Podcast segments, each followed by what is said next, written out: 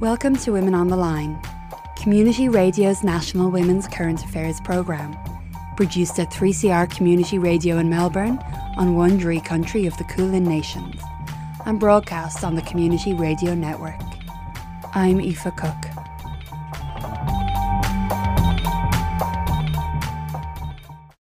Females with psychiatric disabilities have been suffering from overt, offensive, sexist attitudes and behaviour from males, both the staff and also the co patients.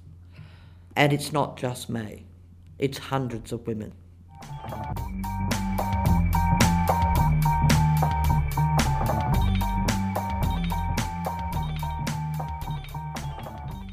Mental health advocates have increasingly called for female only areas in mental health settings.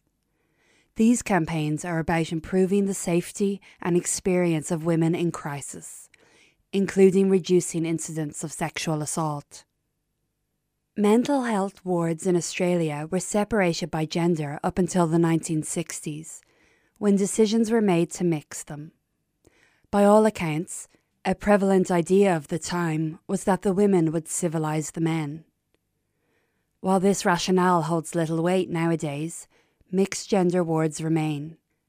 And this is despite reputable reports which indicate that almost half of the women admitted to Victorian hospitals' psychiatric units had been sexually assaulted, and 65% experienced sexual harassment. I'm Aoife Cook. This week's edition of Women on the Line features an interview with campaigner Sue Armstrong, a Melbourne based activist with a psychiatric disability who has been campaigning on this issue since the 1990s. But our first interview of the show, 3CR's Hope Mathumbu speaks to the Professor of Psychiatry, Jayashri Kulkarni, Director of the Monash Alfred Psychiatry Research Centre. So, with me on the line, I've got Professor Jayashri Kulkarni. Jayashri, uh, Professor Jayashri Kulkarni commenced her appointment as Professor of Psychiatry um, the, at the Alfred and Monash University in 2002.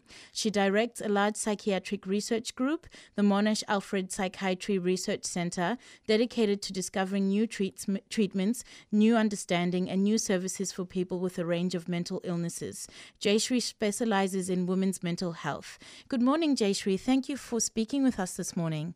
Good morning.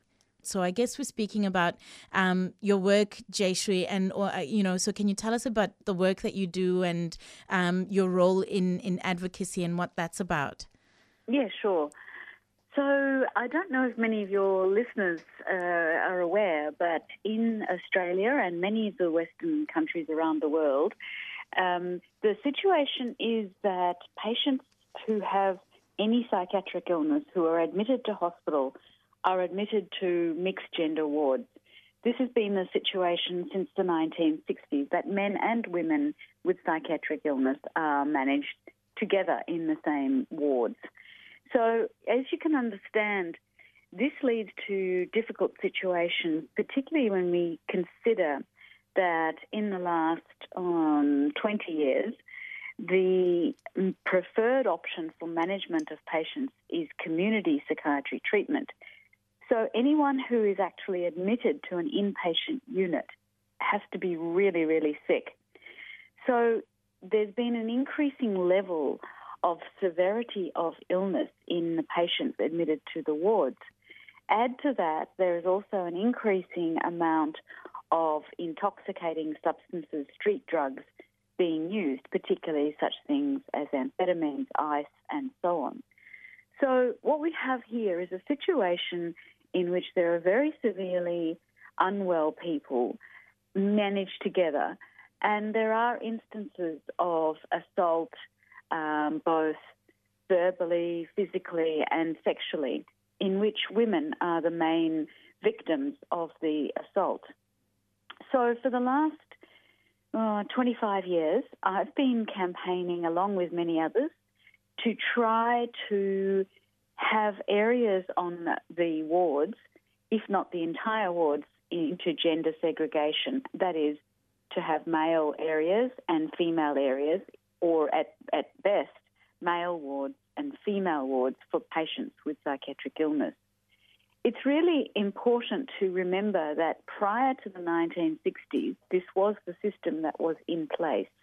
And this is the system that's in place in uh, some parts of the world um, where I, I, think psychiatry treatments are probably not as um, sophisticated. But for some reason, in the Western world, we adopted this commingled gender model, and it really is an issue for us in this current day. Yeah. And and with that, you know, a lot of the time perpetrators perpetrators of assault happen to be in positions of care or trust, especially when it comes to women living with a disability. Does the call for female only mental health wards extend to staff as well? Um, at the moment, no, because um, I'm, we're looking mainly at the uh, hospital inpatient units. Of course, on the panel on uh, tomorrow night, there is uh, there is uh, uh, Tricia Malowney, who's a um, disabilities advocate, and she may speak more about the community uh, management of women with dis- living with disabilities. But in the inpatient units, um, we believe that, in fact, a mixed um, staffing ratio is, is not a bad thing, provided the staff are trained in gender sensitive practices. Mm. So, again, the, the staffing situation not so much an issue as the patient to patient issue and um, the structure of some of the inpatient units and so on, which don't allow for security and privacy uh, as they currently stand. Yeah. Um, and and I guess there's there's bigger problems in, in, in the bigger institutions, I guess. Whereas there's I don't know, in, in, in a hospital setting there might be more accountability? Well, yes, definitely that's the case because deinstitutionalisation occurred in Australia, well, particularly in Victoria, in the 1990s and the big institutions were closed, you know, hospitals that were actually big asylums like Royal Park Hospital, Mont Park Hospital, and so on were closed, and patients were moved to the uh, standard public hospital system. But of course, in so doing, um, the resources were um, diminished in the sense of, you know, if you think about decanting a 1,200 bed hospital into about a 25 bed unit. Um, so again, the inpatient services were diminished, but the community services were enhanced. And so the idea was that patients could be managed in the community. This has further meant, of course, as I started saying, that in fact the inpatient units have to now deal with very unwell patients because anybody who can be managed elsewhere is. That means that we have to to be looking uh, sensibly at how do we safely manage patients in inpatient units. And one of the calls that we're putting through is that uh, we have gender segregation or male areas, female areas, to allow for better care and for better protection of both men and women. Interestingly, in 2008, the UK adopted this particular gender segregation system. So they have passed into law that uh, their psychiatric hospital beds need to be designated into male and female areas only.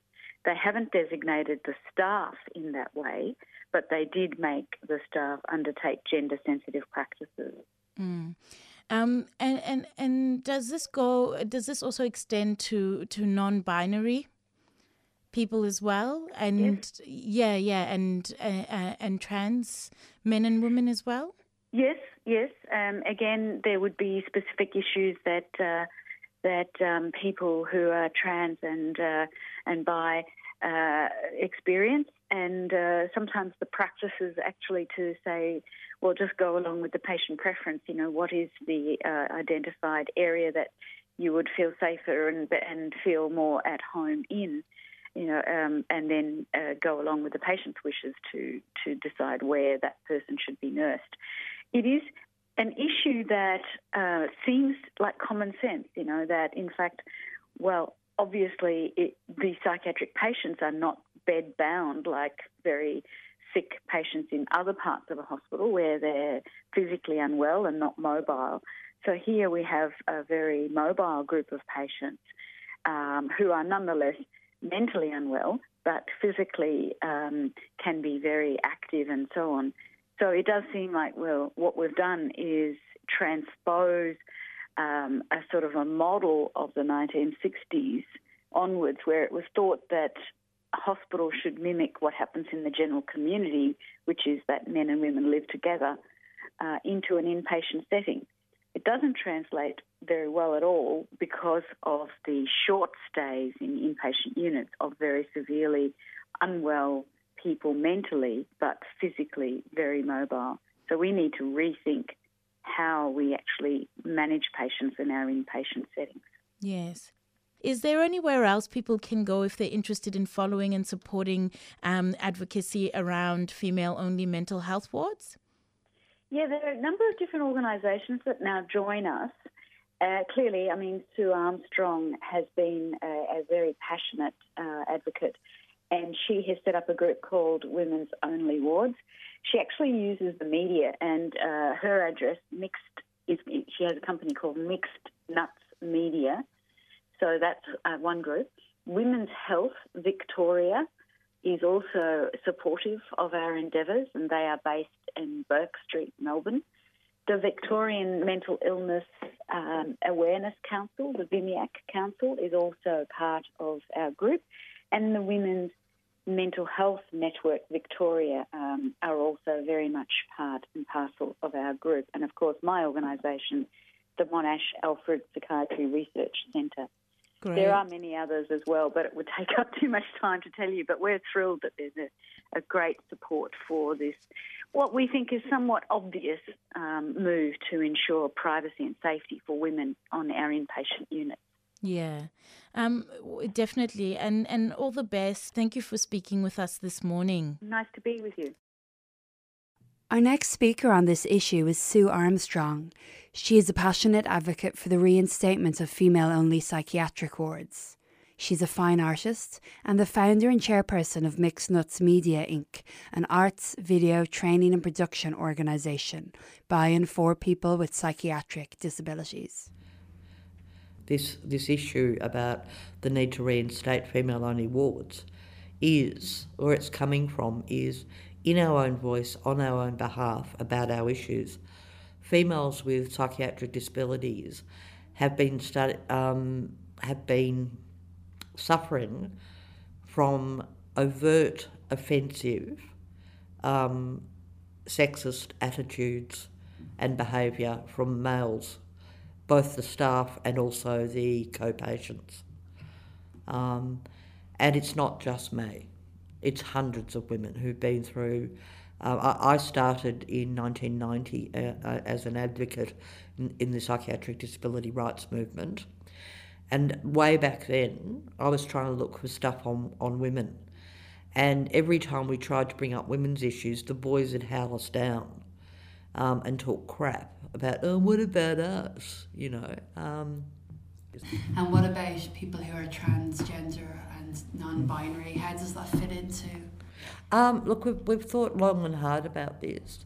Um, we talk usually about women who um, identify as female. And so you've been involved since the 1990s. What have you been doing over that time? Well, when I first started in the psychiatric disability rights movement, there were three of us, and it, it's a horrible word. We use the word consumer. Mm. And that can mean lived experience of mental illness, person with a psych disability, um, you know, a whole thing. But consumer covers everybody. Mm. Um, we haven't found a better word for it yet. As I was saying, um, there were three of us who were consumer consultants. That's in Victoria in, in Melbourne? Yeah, in Victoria. Yeah. Um, and we were the pioneers. I recently went to the Victoria Mental Illness Awareness Council um, what's called a consumer workforce com- conference, and there were hundreds of people who were working as consumer consultants, being paid, um, and, it, it, and in each bit, you know, having a say about the way we um, mental health services are delivered. Mm. So I figure that I don't have to go do anything anymore on the general issues. Is I wanted to focus on the issue that really got up my nose, um, which was the treatment of females with psychiatric disabilities in psychiatric wards. However, we're also on about um, services in the uh, community, in the area mental health services. So, you know, places like community care units, they're residential. And we're also talking about community managed mental health um, support services. One woman, for example, in a uh, was allocated a bed in a um, group home, Mm-hmm. and she was the only female, and there were three males, and they all expected her to do the domestic chores, and they all hassled her for sex. So she left, and she became homeless. Yeah. And is that something that's quite common, that dynamic? Yes, common isn't the word. It's it's um, it's disgraceful.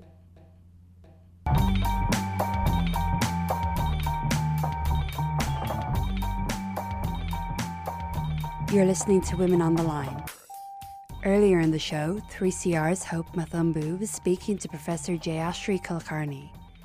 I'm Aoife Cook, and I'm talking to veteran campaigner and feminist Sue Armstrong.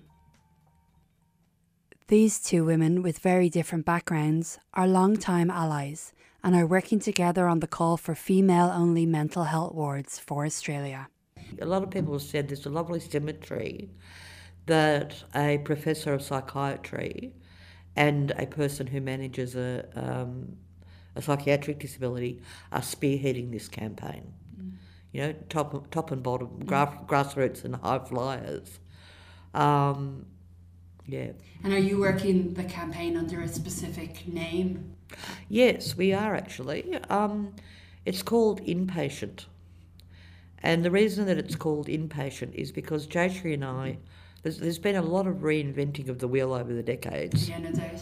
Um, but Jayashri and I are impatient Yeah. for positive and permanent change. For example, we um, did a postcard campaign uh, years ago, the Women's Mental Health Network Victoria, which I'm very proud to say had my drawing on it, which went to the then Minister Bronwyn Pike, and the text said ensure uh, women's safety in psychiatric wards. Um, and from that, we got a few, few, few reforms, but not what we really needed. I think that these jobs, you know, paid money uh, to to employ consumer consultants, has been one of the benefits. The other thing is something new that's coming up, is peer support workers, which is a little bit different. So you become part of the treating team, like with the, the psychiatrists and the nurses, and you assist other consumers, and that's another paid position. Yeah, so like an advocate. Not not as an advocate. Yeah. That's the, the people who are doing consumer consultancy are the advocates. The peer support workers are people themselves who draw on their expense to support somebody else. Yeah, wonderful. And so a lot of those are also calling for Mm. female only spaces. Yeah, lot, lot, most women I know are. Yeah. It sounds like there has been some progress made, but then on the most fundamental issue of female only wards, Mm. it's not happening. I mean, we've had petitions, we've had reports, we've had consu- women's consultants. You know, we've had corridors. But even even you know, is we're always going to have all those women that have, have you know, who who were in hospital at a time when the the bedrooms was weren't se- separate. You know, and have suffered tra- trauma. I mean, one of the things. I mean, in one of the things in the inpatient wards now, you have two areas. You have high dependency and low dependency. In the low dependency areas are the women's corridors. Um, but you still have people eating together, whatever. And also, of great concern is the laundries because they're usually in a really isolated spot and of the ward, and a, a lot of things happen in laundries. The high dependency units are still mixed sex. So in your in your opinion, um, Do you think the wards would also better be where if the staff were female only working with women? Ab- absolutely, is and that's what's happened in the UK. Um, no, we're talking about um, for females by for females. Um, I talk about feminist psychiatry, um, and it's by and for women, but also by by females. I say females because I'm talking about women and girls. Female only staff who are committed to the human rights of females with psychiatric disability. And why why is progress so slow in your opinion? Like what barriers do you keep hitting? Look, I I've been involved in a lot of um, progressive politics over the year. I would say that one of the last bastions of offensive sexist behaviour and attitudes is in the psychiatric sector. Yeah. We, what we got was uh, women's corridors. You didn't used to be able to lock your bedroom. What we did get was um, some money for the wards to be segregated in the sense that you the, the, women's bedrooms are down one corridor and the men's bedrooms, and people can lock their doors now. Mm. Uh, that doesn't solve all the problems, but um, I, I just thought we don't have public uh, in public places. We, we don't have um, um, you know we have male and female toilets. In a women's space, you don't have males. Mm. And why did you get involved in this issue in particular? Um, because of my experience. Um, Would you be happy to talk about that? Um, no, I don't tend to tell people that anymore. Yeah. Um, I think that's. Um, I don't have to spill my guts to be heard. No, no. Um, I choose when and who I. Um, yeah. You know, you had personal experience of this and it motivated you to make sure that other women aren't in the same situation. Well, I think it, over, over the decades, I've spoken to hundreds of women, and it's, you know, um, it, it, it's just wrong. You know, most people are shocked and horrified to learn that psychiatric wards in Victoria in 2016 are mixed gender. Most people thought, what do you mean? Because we're talking about people who are incarcerated. Um, I mean, we have private, we have um, segregated prisons. And so, what do officials say when you try and advocate for separation? You know, if when you when you speak to the powers that be, let's say, about what you've told me, what response do you get? Do they say no, we don't agree, or are they more along the lines of yes, we'll make change, but it never happens? I think we make small gains. Yeah. You know, or or we have another re- report you know, which which um, again over the decades we've, we've done all the research. You don't we don't you know um, you know a progressive thing that we got was um, uh, for one to two years in every area mental health service, um, they employed uh, women consultants, but then there's only two now in the state that continued on. And why was that? Um, I, I think that it wasn't part of the priorities of, of, of um, the services. Yeah. What's the next step for the campaign? Um, one of the things that we're, we're doing is we've, I've, I've um, collected a lot of research. This is not a new idea, and who's said it before? Um, so we, we're doing that, and then we'll be looking at re- doing some research like working out which research we need to do to update date the material. Um, and of course, we're making the film called Impatient, which is about, apparently, it's about uh, my quest with Jayashri um, to reinstate female only psych- psychiatric wards and psychiatric services in the community. So it's a documentary film? Yes. And how are you finding that experience? Do you have people following you? well, Lisa and I have a joke. Yeah. Um, you know, because people with psych disabilities are all paranoid. I, we, she says that she's been stalking me and following me around with the camera. yeah. And the reason it's called Impatient is because Jayashri and I are, impa- um, are impatient for uh, per- permanent and positive change. I would say anyone I've mentioned it to goes, You're kidding. Yeah. What can we do to help? This is ridiculous. And if listeners now are having that same reaction, what can they do to help? Well, we're looking for letters at this point. We're looking for letters of support from individuals, groups, organisations, and services. Okay, and who can they send it to? Um, I can give you my email address. It's impatient. I for me, I for igloo, M for Mary, P A T I E N T dot D for dog, O for orange, C for cat, O for orange at gmail.com. Great. So people can email letters of support, and, Yeah. and who will those letters go to? Um, well, they will be, form part of our um, project of, who, of who supported us. Listen, thank you very much for talking to me. I really appreciate it. Listeners can get in touch via your email, and thanks for sharing that. Yeah. Great. All right. Thank you. Cheers. Sue.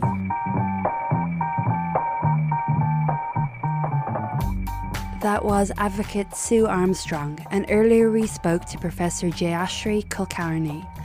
Thank you to this week's guests.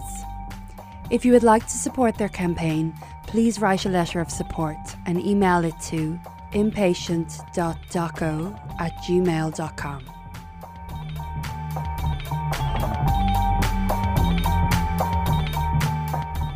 Women on the Line is Community Radio's National Women's Current Affairs programme. It's produced and presented by a range of women broadcasters from 3CR in Melbourne and broadcast across Australia on the Community Radio Network with funding support from the Community Broadcasting Foundation. The theme music for Women on the Line is Slideshow at Free University by Le Women on the Line programs can be downloaded at 3cr.org.au forward slash Women on the Line.